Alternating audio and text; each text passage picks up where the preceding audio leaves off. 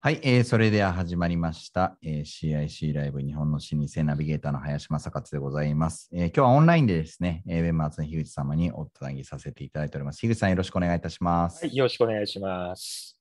はい、えー、そうしましたら最初ですね、えー、はい、こちらの方で、えーえー、番組の紹介をさせていただければと思います、えー、この番組は日本最大級のイノベーションセンター、リアルの出会いに価値がある CIC 東京のライブスタジオからお届けしております。えー、快適なレンタルオフィスと起業家が集まるコミュニティを提供する CIC 東京では現在レンタルオフィスの入居者を募集しております。CIC 東京のオフィスやコワーキングスペースについてご興味のある方、CIC 東京の施設を見学したい方は、ぜひ CIC 東京と検索をしてホームページからお問い合わせをお願いいたします。よろしくお願いします。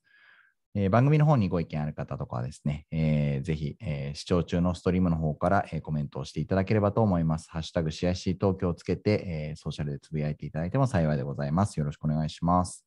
はい。というわけで番組の紹介、日本の老舗でございます。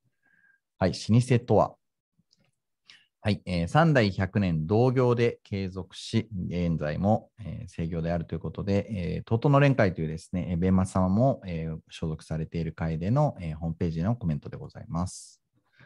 はいえー、帝国データバンクさんですね、2019年の、えー、レポート、えー、にありますけれども、100年企業を老舗と置いたときに、えー、老舗企業は3万3000社あるとのことです。現在ですね、内閣府知財計画2020、2021とですね、え、2年間にわたって、クールジャパンの観点から、老舗を、定義してですね、データベースを作ってプロモート、日本としてしていこうということを内閣府さんも言い始めております。はい、伝統はイノベーションの連続であるということで、本日イノベーションについて、日本橋弁松総本店の8代目ご当主、樋口さんにお話をお伺いいたします。よろしくお願いいたします。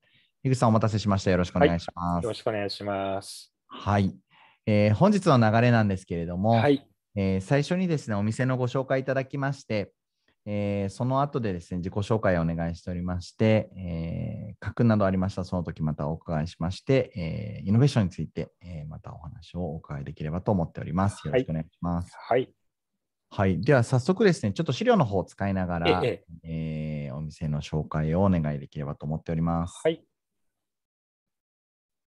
よろしいですか？はい、お願いいたします。はい。えー、弊社はですね、えー、創業が嘉永3年、1850年なんですけれども、えー、一応現存する中では、あの日本で、まあ、一番古い弁当屋でございます。おはい。で今、この映ってるのが現在の本店なんですけれども、日本橋の室町というところにあります。で、まあ、創業もですね、若干この位置からほんのわずかにいろいろずれてたりはしたようなんですが、すね、ほぼほぼこの辺で創業いたしまして、はい、でこれはあの日本橋の橋からもう歩いて2、3分のところなんですね。うんうんうで、まあ、うちが創業した時は、日本橋のたもとに魚河岸がありまして、うんうん、で、まあ、この室町のあたりっていうのは、もう、今でいう魚河岸の城内って言ってもいいぐらいの位置だったんですね。はい。はい、そこで創業して、まあ、なんだかんだで、えー、今、171年目ですかね。はい。はい。ひたすら弁当を作ってます。素晴らしいございます。はい。で、工場はですね、あの、はい、ここではなく、江東区の永代という、永代橋を渡ったもうたもとにありまして、はい、えー、どうしましょう次の画像いきますか？はい。はい。これが、まあ、うちのお弁当ですね。はい。はい、まあ、お弁当に関してはまた後でお話ししたいと思うんですけれども、はい、あの、永代の工場で毎日夜中からあの卵を焼いたり、煮物を煮たりして、で、朝の納品時間までに作ってます。あの皆さん、ツイッターをぜひですね、あのフォローしていただければと思うんですけれども、はい、本当にあの日本橋弁松さんのあのツイッターでそういった模様がですね、あの生々しく伝わってくるので、あの弁松さんのツイッターで僕、すごくあの季節を感じたりするので、そういったところも含めて、後でお話をお伺いできればと思ってます。わ、えー、かりました。はい。はい。はい。そして、そうですね、お弁当。はい。はい。あ、これ工場ですね。はい。はい。一日卵焼きどのくらい作られるんですか？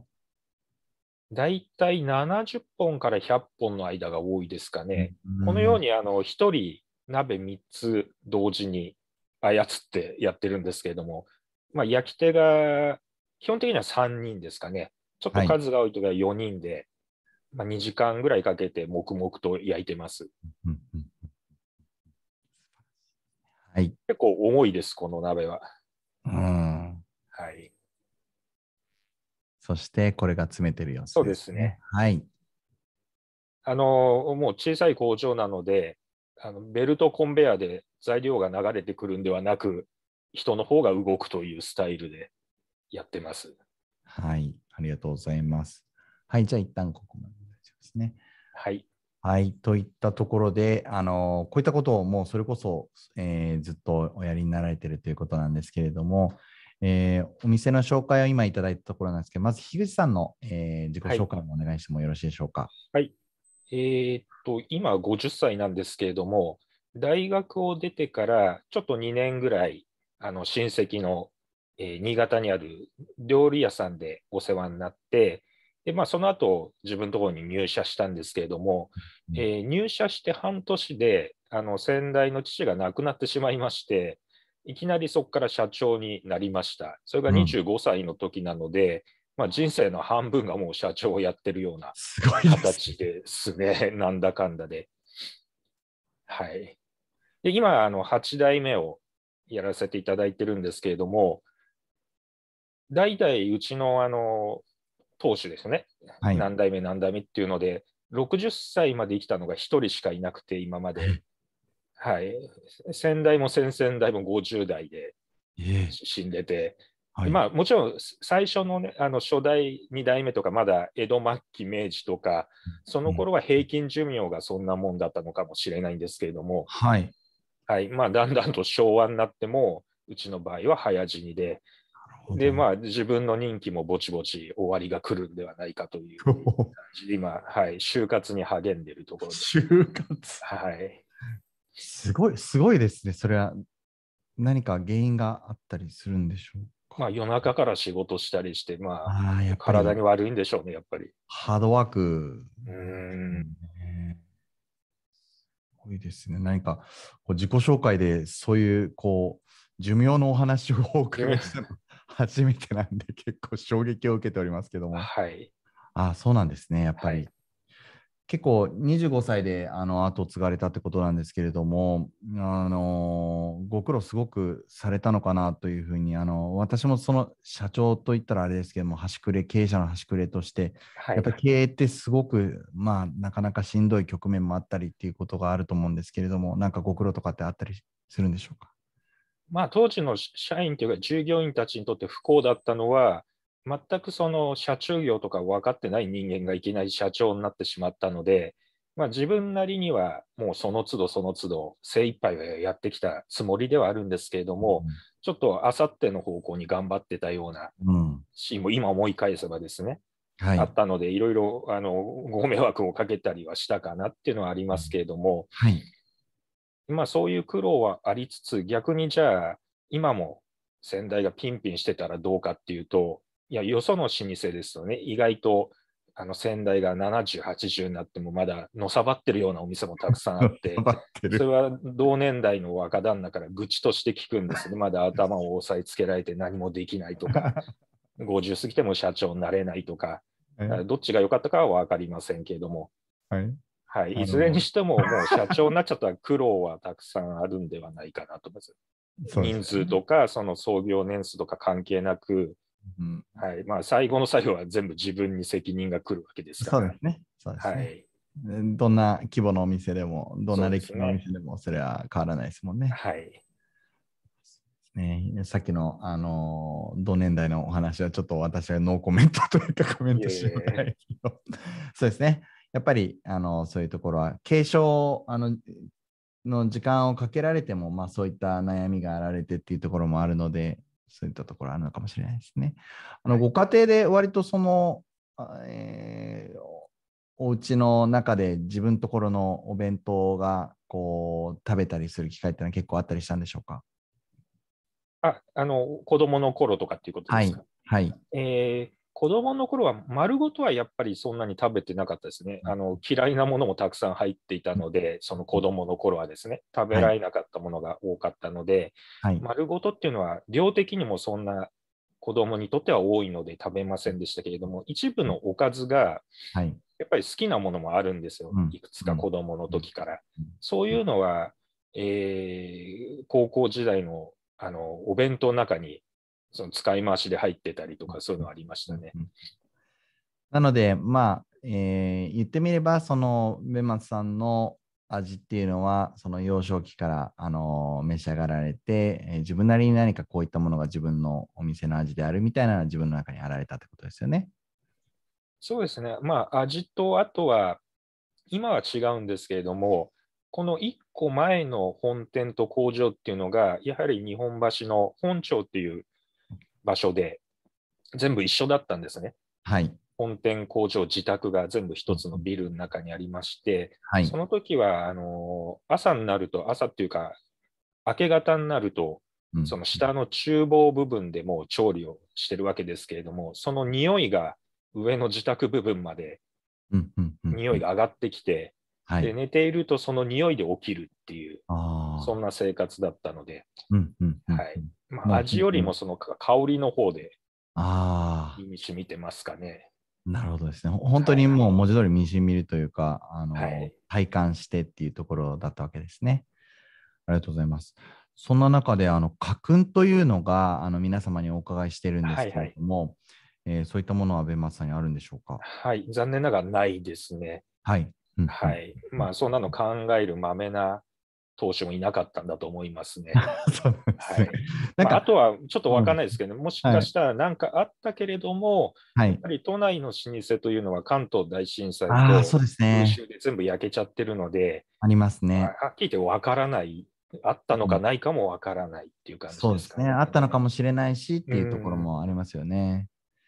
なるほど、なるほど。なので、今は、まあ、なんていうんですか、家訓というか、経営理念っていうのは何回か作ったことはあるんですよ、今はい風に。あ、今はい風、はい。はい、ただ、やっぱり、なんか言葉だと、人によっていろいろ解釈のしか仕方が違うので、うんうん。とりあえず作ったけど全然浸透しなくて、結局は まあ言葉じゃなくて、もう味そのものかなっていう、ああ、そうですか。ね、あのこの味をちゃんと作れば方向性としてはぶれないうん。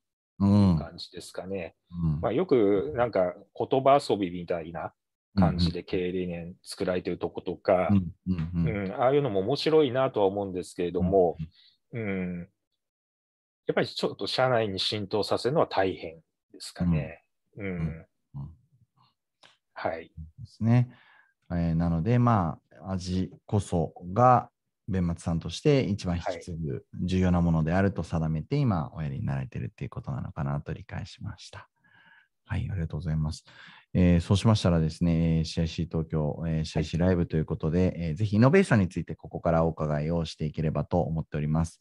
えー初代から8代目、えー今にご東大に至るまでですね、いろんなイノベーションですね、あのー改革があられたのかなというふうに思うんですけれども、革新があったのかなと思うんですけれども、えー具体的にどんなことがあったのかと教えていただいてもよろしいでしょうか？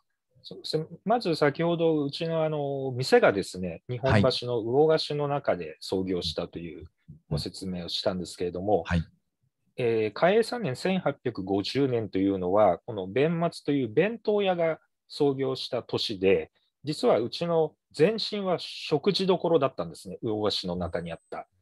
そちらは文化7年、1810年、もうちょっと前に創業していて、うんうん。その何代目っていうのはそこからカウントしてるんですね。うんうんうんうん。で、まあ、初代、2代目、3代目までが、その食事どころをやっていました。うん。で、まあ、その食事どころで定食とかいろいろ出してたんでしょうけれども、あの量がすごいたくさんあって、へですごいまあコスパも良かったらしいんですーが、魚菓子の中にあるということは、お客さんのメインも魚菓子関係者だっそうですね。たんですね。うんで当時の魚河岸っていうのは冷蔵庫も冷凍庫もまだなくて、でもう朝仕入れた魚をお昼までに売ってしまわないと、もう傷んでしまうっていうことで、うんうんなんとなくみんなせかせかしてたわけですよ、うん魚河岸の人たち。うんなんで、ご飯を食べるときも、もう急いで、うん。かっこんで帰っちゃうような感じで、うん。でうちの あの料理がたくさんあっても、それを全部食べきる時間がなかった。ええ。残して帰ってしまってた。うん。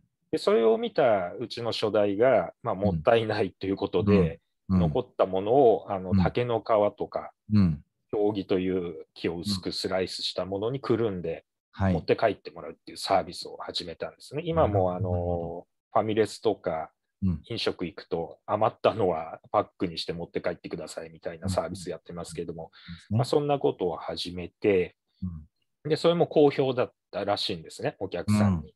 うん。で初代、2代目、3代目と、まあ、うん。時代は流れて、はい。3代目の時は、あでそのうちですね、お客さんの方から、もう最初から全部持ち帰りで作ってくれというおおなるほど。要望が出て、それではいテイクアウトとイートインと両方やるようになって、で3代目の時代には、はい。あのテイクアウトの仕出しの需要のが圧倒的に割合が多かったらしいんですね。うん。はいはい。でそれで、まあ、食事どころはもうやめてしまって、うん。その仕出し、弁当屋一本にしようと、そこで業態変更をしたんですね。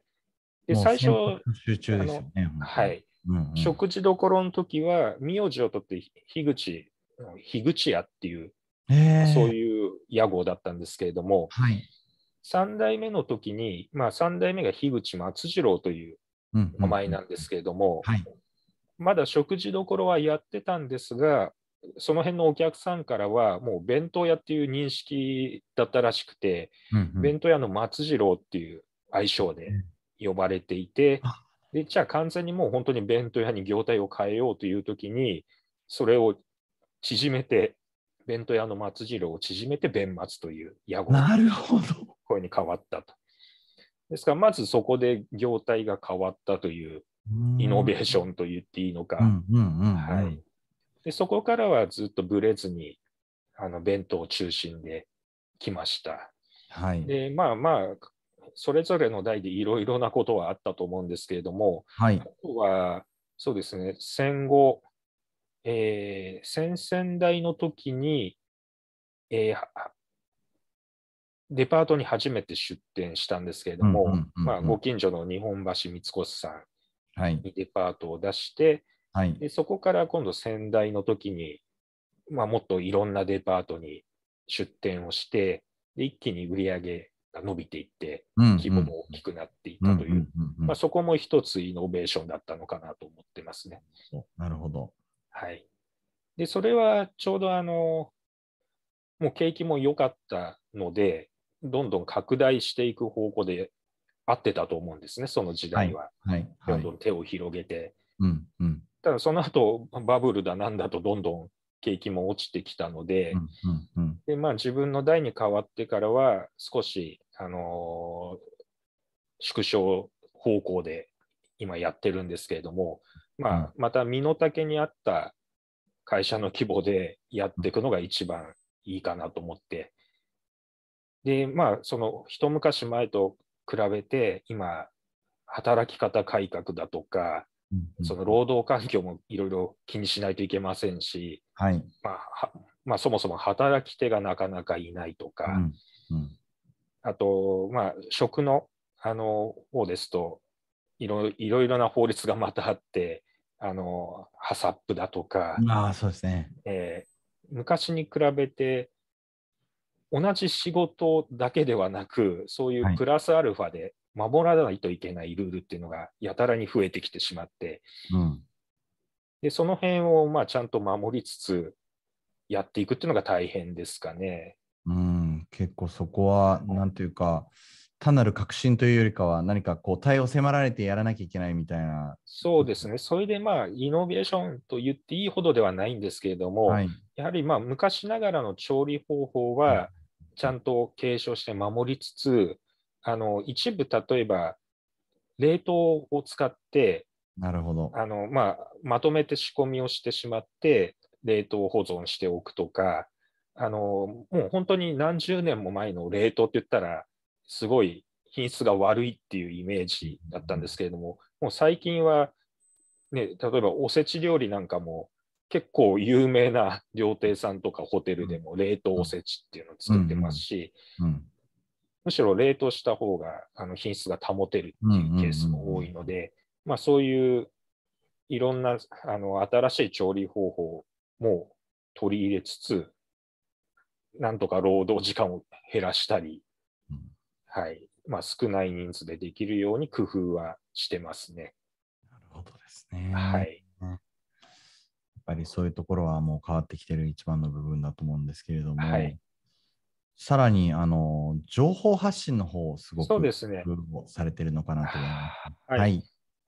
えーと、これはですね、あの、まあ、2000ん2020年、えーまあ、3月、2月頃からもうちょっとコロナの影響が出てきて、うんまだ緊急事態宣言とかなかったですけれども、だんだんその謎の感染症が流行ってるみたいな感じで、2月、3月ってあの卒業式のご注文だとか、結構大口のがあるんですよ、毎年。そういうのが軒並みキャンセルになったりして、ちょっと雲行きが怪しかったので、お客さんとのつながりを何か作っておいた方がいいかなと思いまして、でその頃 SNS というのはあの弊社では何もやってなかったんですけれども、まあ、今更ながらなんかできるかないろいろ選んだ中で、まあ、Twitter というのが一番相性が良さそうだったので、まあ、そこで始めたところ、あのまあ、いろいろ運も良かったのもあるんですけど、トントン拍子にあのフォロワーさんも増えて、ですごい今、情報発信ができるようなツールになっていますかね。でそれをやって思い知ったのが、あのまあ、よその老舗さんにもお伝えしたいんですけれども、もう自分のお店なんかは、お客さんは全然認知してないからっていう、それぐらいのスタンスでいた方がいいっていうことですね。はい。うちのことみんな知ってるだろうっていうスタンスでいくと、うん。もうそうではない。うん。で、まあ仮に名前ぐらいは知ってた、知ってくれていたとしても、うんじゃあどこのデパートで何が売ってるかとか、まあ、ホームページ見れば書いてあるんですけれども、うんうんうんそこまで自分からは情報を取りに行かない方が多い。うんうんだから三越で売ってますよとかっていうのが、一回流せば、こちらはみんな知ってくれたかなって思ってしまうんですけれども、はい。そうではなく、もう毎日しつこく告知するぐらいじゃないと、お客さんには届かないっていうのを思い知りましたかね。すごいですね。なんかはい皆さん、あ、そうですね。ちょっと画面出せそうなんで、えーはい出しますね。はい。こちらでございます。なんと、フォロワーが今、2.5万人もいらっしゃるということで、これ、なかなか老舗さんのアカウント運用例としては大成功の部類に入ると思うんですけれども、はい。はい。何かすごい工夫された部分とかあるんでしょうか？そうですね。基本的には、まあ、毎日発信うん。するのを心がけてますかね。はい。で、あと、やはりお客さんっていうのは、その、新商品の情報とかもそうなんですけれども、やっぱりその働き手の顔が、作り手の顔がなんか見えるようなうん方が興味持ってもらえるかなっていうことで、まあ顔自体はあんまり出さないんですけれども、はい。どういうふうに調理してるかとか、はい。あとは販売なんかは常に顔出ししてるので、うんうんうんまあ、販売の方でそういうちょっと顔を出して挨拶してもらったりとか、まあ、よくうちで流してるのはこうまかないですね、実際にそうですね。まかないシリーズ。これも意外と飲食店の、はい。飲食店とか食品工場のまかないってどういうものを食べてるのかなっていうのを興味持ってる人は多いかもしれないうんですね。うんうんでこれ、まあ、毎朝あの担当者がこれ取って。流すわけですけれども、はい。あのまあ、本業よりもまかないに力を入れすぎてるんではないかというぐらい。で毎回、よくはい。ごめんなさいすごですあのねはい。レシピを教えてくれみたいなご意見があるらしいんですね。はいはいはい。レシピ作ろうにしても、はい。大体15人前とか20人前なので、はい。なかなか難しいんですね。醤油小さじ何杯ではなく、何 cc っていう話になってしまう。ガサッと入れてるわけですね。えーで、まあ、意外と味付けは適当というか、はい。もうきっちり測らないではい。やってるようなので、はい。なかなかレシピ化は難しいですかね、これは。なるほどですね。はい。もう、あの、上手な皆さんが、あの、目分量でいい感じに作ってるっていうので、昨日の美味しかったなって言っても、再 まかないに関してはできないまあ、基本的にあのまずいとか言っちゃいけないっていうルールにしてるんですよ。はいやっぱり、まあ、あの練習っていう意味もあるので、ああ、なるほ普ど、触らど。ない食材とかの、なるほど、なるほでど。担当してるものの好みでもう作っていい、はい、はいその、具材も味付けも。はい。だからそれに対してまずかったとかいうのはもうなしで、はい文句言うんだったら次の日あなたが作ってくださいっていう。そうですよね。そうだね。はいうんうんうんうんうん結構、ツイッターやられて何か変わったことってあるんですか？多分正確な測定はできませんけれども、はいあのやはり全然認知されてなかったっていうのが身に染みて分かったので、はい。初めてそこでファンになってくれた方っていうのはうん結構多いと思いますね。うんうんあとはあのー日本橋の、まあ、老舗だとか老舗に限らず、ご近所のお店同士でも、今まで全く接点がなかったお店っていうのは多いんですよ。名前はもちろん知ってて、買い。はい。物ぐらいしたことはあるんですけれども、はい。お互いにそんなに親密ではなかったっていうところが、やっぱりはい。お互いフォローして、コメント入れたりして、うん。そこで仲良くなったっていううん事例もありまして、でちょっと宣伝させていただきたいんですけれども、あ。のまあ、今、林さんがやられているようなことと同じ感じのことで、えーと、日本橋ものつなぎプロジェクトっていうのを、まあ、日本橋の、まあ、何人かの有志で去年から始めてまして、まあ、月に2店舗ぐらいしかまだ紹介あのするあゆっくりペースなんですけれども、YouTube の方に動画を上げておりまして、えーまあ、1店舗1店舗、普通のあのテレビ局とかの取材では絶対に聞けないこととか、多分話してくれないような、うんうんうんあのそういう内容、うん身近に感じてもらえるような内容で、でととにかくまず日本橋地区をもっと盛り上げて、うんうん。でまああのー日本橋に来たくなるような、うんうん。はい、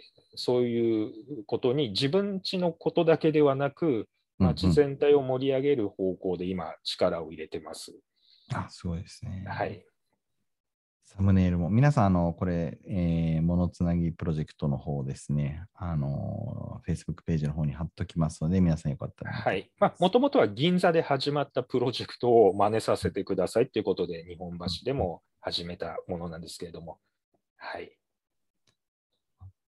見たことあるようなお店さんが、はい、ありますね。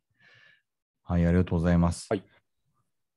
あっという間に残り2分というところになってしまったんですけれども、えっと、これからですね、えー、弁松さんの方で、えーやっていかれようとしていること、えーもしお話しいただけるようであれば、お願いしてもよろしいでしょうか。そうですね。まあ、そのツイッターでも、意外と全国にうちのお弁当を食べたいと言ってくれる方が多いっていうのが分かりまして、ただ今、コロナの影響でなかなか東京に来づらいっていう方も多いので、まあ、できるだけそういう全国にお届けできるようなあの通販だとか、うんはいまあ、そういう保存ができるような形態での販売っていう、そっちの開発をちょっと頑張っていきたいなと思ってます。冷凍技術も変わってきてるので、どんどんそうですね。はい。はい。最後に見ていただいている皆さんに、えー何か一言ありましたらお願いします。とこと。えーまあ、どのくらいの方が今ご覧になってるかわかんないんですけれども、はい。まあ、もし、あのーうちのお弁当をまだ一度も、あのーお召し上がりになったことがないという方がいらっしゃいましたら、あの甘辛の濃ゆい味と呼んでるんですけれども、ちょっと初めての方はびっくりしてしまうような味かもしれないんですけれども、まあ、これが江戸時代から続いているお弁当の味だということで、あの江戸の文化の体験としてぜひ一度お試しください。今、デパートはもう毎日ガラガラで全然密でないので、はい、ぜひお近くの方は売り場の方にお越しください。お待ちしています。はい、はい、皆さんぜひお越しいただければと思います。はい、えー、本日は日本橋弁松総本店8代目ご当主の樋口純一様にお話をお伺いいたしました。樋口様ありがとうございます。はい、ありがとうございます。はい、えー、本日お届けしましたのは、えー、ナビゲーター林正勝です、えー。伝統の良いものを現代へ、えー、日本の老舗でございました。ありがとうございます。